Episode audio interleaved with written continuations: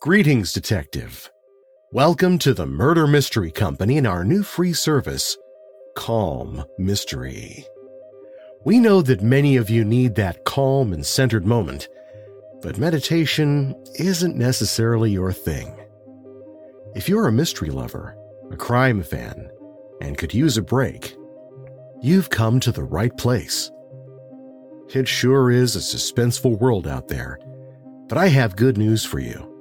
In this world, the only suspense will come from the world's best writers. For the next few minutes, we're going to close the door on the outside world. First, find a comfortable chair, sofa, or bed. Take a moment to just relax into that spot. Let your body sink in, slowly releasing the day's tension. Just relax. You've earned this time. You need this time for you. Your body will thank you. Now let's take a moment to clear your mind. I want you to focus on two things my voice and your breathing. Take a deep breath in through your nose. Let it out slowly through your mouth. Now the same thing, but let's breathe on my count. Three counts in and four counts out. Breathe in one, two, three. Now out one, two, three, four. As we do this, you're going to slowly relax more and be perfectly ready for tonight's dastardly tale. Now again, breathe in one, two, three. Now out one, two, three, four. One more time, breathing out the last bit of stress. Breathe in. One, two, three. Now out. One, two, three, four. Excellent. Tonight's tale of mystery, intrigue, and murder is truly spine tingling. Welcome to Calm Mystery. Our selection this time The Earth Quarter by Damon Knight. Read by Perry F. Bruns. Part 7. Seu fell in beside him and they walked back up the street. Chong killed himself about an hour ago, said the Chinese.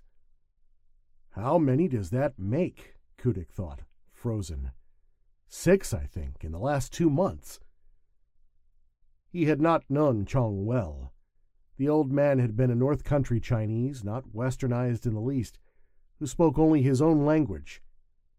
Now that he thought of it, Kudik realized that he did not know who Chong's close friends had been, if he had had any. He had always been the same spare, stooped figure in skull cap and robe, courteous, unobtrusive, self contained. He had a family, a wife, rarely seen, and six children. Somehow Kudik felt that he would have been less surprised to hear that Mulios had committed suicide, or Moskowitz, or even Seu himself. My mistake, he told himself. I allowed myself to think of Chong as an institution, not as a man. Have you some whiskey? asked Seu abruptly. Yes, said Kudik, of course. Let us go and drink it, Seu said. I'm very tired. It occurred to Kudik that he had never heard Seu say that before. They turned the corner at Athenai and climbed the stairs to his apartment. Seu sighed and dropped heavily into a chair while Kudik went to get the bottle and glasses. Straight or with water? he asked. Straight, please. Seu tilted his glass, swallowed, and shuddered. Kudik watched him in silence. Seu, alone in the quarter, owned a Niori communicator. an elaborate mechanism which reproduced sound, vision in three dimensions, odors, modulated temperature changes, and several other things perceptible only to Niori. There was no restriction on their sale, and they were cheap enough. But the Niori broadcasts were as dull or as incomprehensible to men as a terrestrial breakfast program would have been to Niori. Seu used his as a source of galactic news. Today, Kudik guessed, the news had been very bad. It's Rak, isn't it? he said finally. Seu glanced at him and nodded. Yes, it's Rak. I haven't told anyone else about it yet. The quarter's in a half hysterical state as it is. But if you don't mind my talking it out to you. Go ahead, said Kudik. It's worse than anything we expected. Seu took another swallow of the whiskey and made a face. He said, They've got a hydrogen lithium bomb. I was afraid of that. Seu went on as if he had not heard. But they're not using it on planets. They're bombing suns, Laszlo. For a moment, Kudik did not understand. Then he felt his abdominal muscles contract like a fist. They couldn't, he said hoarsely. It would explode before it got past the outer layers. Under faster than light drive? Seu asked. I did some figuring. At 1000 C, it would take the bomb about 2.6 thousandths of a second to travel from the surface to the center of an average G class star. I think that is a short enough interval, but maybe it isn't. Maybe they also found some way to increase the efficiency of the standard galactic drive for short periods. Anyway, does it matter? He looked at Kudik again. I have seen the pictures. I saw it happen. Kudik's throat was dry. Which stars? he said. Torkas, Rud Uri, that's the Oladi son. And Gersion. Those three so far. Kudik's fingers were nervously caressing the smooth metal of his wristwatch. He looked down at it suddenly, remembering that the Oladza had made it. And now they were gone, all but their colonies and travelers on other worlds, and those who had been in space at the time all those spidery, meticulous people, with their million year old culture and their cities of carved opal, wiped out as a man would swat a fly. Seu took another drink. His face flushed, and drops of sweat stood out on his forehead and cheeks. He said, They'll have to learn to kill now. There isn't any alternative. They intercepted one of the new Earth ships and sprayed it with the stasis field. It didn't work. The ship got away. They'll have to learn to kill. Do you know what that means? Yes. Seu drank again. His face was fiery red now, and he was gasping for breath. I can't get drunk, he said bitterly. Toxic reaction. I thought I'd try once more, but it's no good. Laszlo, look out, I'm going to be sick. Kudik led him to the lavatory. When he came out, the Chinese was weak and waxen pale. Kudik tried to persuade him to rest on the bed, but he refused. I've got to get back to my office, he said. Been gone too long already. Help me down the stairs, will you, Laszlo? Kudik walked him as far as Brazil and Washington, where two of Seu's young men took over with voluble expressions of gratitude. Kudik watched the group until it disappeared into the town hall. He could feel nothing but an arid depression. Even the horror at Rak's mass murders, even his pity for Seu was blunted, sealed off at the back of his mind. The lives of saints, Kudik remembered, spoke of boundless compassion infinite pity. But an ordinary man had a limited supply. When it was used up, you were empty and impotent, a cancelled sign in the human equation. Half instinctively, half by choice, Kudik had chosen his friends among the strongest and most patient, the wise and cynical, the survivors. He had leaned too much on their strength, he realized now. He had seen Seu crumble, and he felt as if a crutch had broken under his weight. That evening he opened his shutters and looked out at the sky. The familiar constellations were there, unchanged. The light of the nearest star took more than three years to reach Palumbar. But in his mind's eye, one glittering pinpoint exploded suddenly into a dreadful blossom of radiance. Then another.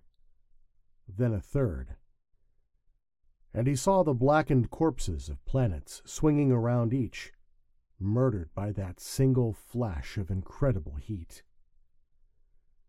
During the night, he dreamed of a black wasteland and of Rak standing motionless in the center of it, brooding, with his cold gray face turned to the stars. It was Kudik's birthday. He had never told anyone in the quarter the date and had all but forgotten it himself. This morning, feeling an idle desire to know what the season was on Earth, he had hunted up a calendar he had last used twenty years ago. It translated the Niori system into Gregorian years, months, and days. The result, when he had worked it out with some little trouble, was February 18th. He was 56. Now he was constrained to wonder whether the action had been as random as it seemed. Was it possible that subconsciously he had no need of the calendar? That he had kept track, all these years, and had known when his birthday came? If so, why had he felt it necessary to remind himself in this oblique way? A return to the womb? A hunger for the comforts of the family circle? The birthday cake, candles, the solace of yearly repetition? Kudik was 56. When he had been fifty five, he had thought of himself as a man in his middle years, still strong, still able. Now he was old. The same thing had happened to Seu. He had recovered from his first shock when the news had come about Rak, and for more than three weeks now he had moved about the quarter, as quiet and as competent as before. But there was a difference. His swift, furtive humor was gone except for rare flashes his voice and his step were heavy. It was the same with all of them, all the old settlers. Kudik had met Burgess on the street the day before, for the first time in several weeks, and had been genuinely shocked. The man's hair was white, his skin papery, his gait stumbling. Even Exarchos showed the change. More and more of his gray, woolly hair was vanishing. The umber crescents under his eyes were a deeper shade, almost black. The quarter's graveyard was five acres of ground surrounded by trees on the outskirts of the city. There the dead reclined in a more ample space than the living enjoyed. The Niori had allotted the ground, though the outline of the city was thereby disfigured, and had contributed slabs of a synthetic stone which carved easily when it was fresh later hardening until it would resist any edged tool. The plot was ill tended, but the standing stones, translucent pearl or rose, had a certain beauty. To the Niori, the purpose of the graveyard was only that. They were not equipped to understand mankind's morbid clinging to its own carrion. Kudik had gone to Chong's funeral, presided over by Li Yuk, the asthmatic little Buddhist priest and the image of those ranked headstones, neatly separated into the Orthodox, the Protestants, the Buddhists, the Taoists, and the unbelievers, had returned to him many times since. It was another sign of the change that was taking place in him. The images which formerly had dominated his mind had been pictographs of abstractions, the great globe of infinity, the tiny spark that was creative intellect. Now they were the pale headstone and the dark curtain of death. He had felt nothing standing over Chong's grave and watching the sod fall. What is there to say about a man when he is dead? The priest's words were false, as all such words are false. They had no relevance. The man was dead. Nothing was left of him now but the dissolving molecules of his flesh and the fragmentary, ego distorted memories he had planted in the minds of others. He was a name written in water. It was not Chong who obsessed Kudik, nor the many other half remembered men and women whose names were clumsily carved on those stones. It was the cemetery as a symbol, the fascination of the yawning void. Kudik had one other preoccupation. He thought often of Earth a dark globe turning, black continents dim against the gray ocean, pricked by a few faint gleams that were cities. Or if he thought of the cities, he saw them too drowned in shadow, the shapes of tower and arch melting into night patterns, moonlight falling faintly, dissolving what it touched, so that shadows became as solid stone, stone as insubstantial mist. For earth also was a symbol of death. There had been no more suicides since Chong had died, and no riots. It seemed to Kudik that the whole quarter moved like himself through a fluid heavier than air. All motion had slowed, and sounds came muted and without resonance. People spoke to him, and he answered, but without attention, as if they were not really there. Even the recent news about Rak's defeat had stirred him only momentarily, and he had seen in Seu's face that the Chinese felt himself somehow inadequate to the tale, even as he told it. The Galactic Fleet, vastly expanded, had met Rak's activist forces with a new weapon, one indeed which did not kill, but which was shameful enough to a citizen of the galaxy. The weapon projected a field which scrambled the synapse patterns in the brain, leaving its victim incapable of any of the processes of coherent thought, incapable of adding two figures, of lighting a cigarette, or of aiming a torpedo. Eleven new Earth ships had been captured, and it was thought that these were all the activists' armed vessels. There had been no further attacks since then.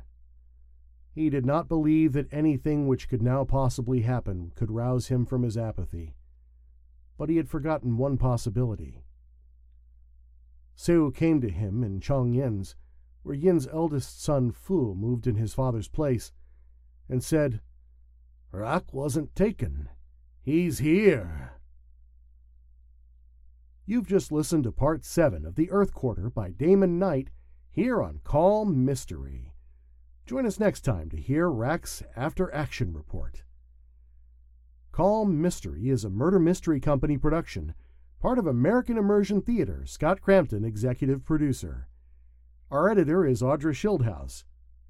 If you enjoy Calm Mystery, please take the time to rate us and leave a review on Apple, Spotify, or wherever you get your fine podcasts. It helps spread the word, and the comments let us know what you like and how we can improve.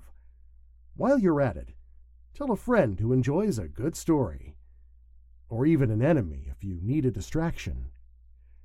And subscribe if you haven't already. That way you won't miss an episode. They'll download to your device when you least expect it. In the meantime, stay calm. Mystery is everywhere. Thank you for listening to Calm Mystery a Murder Mystery Company production.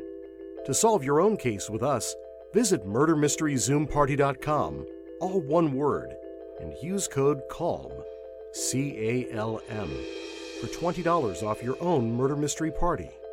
We have dozens of entertaining detectives. You can even ask for me, Perry, by name. If no one else can help, and if they can find me, maybe I can help you become Detective of the Night. That's murdermysteryzoomparty.com, all one word, code CALM.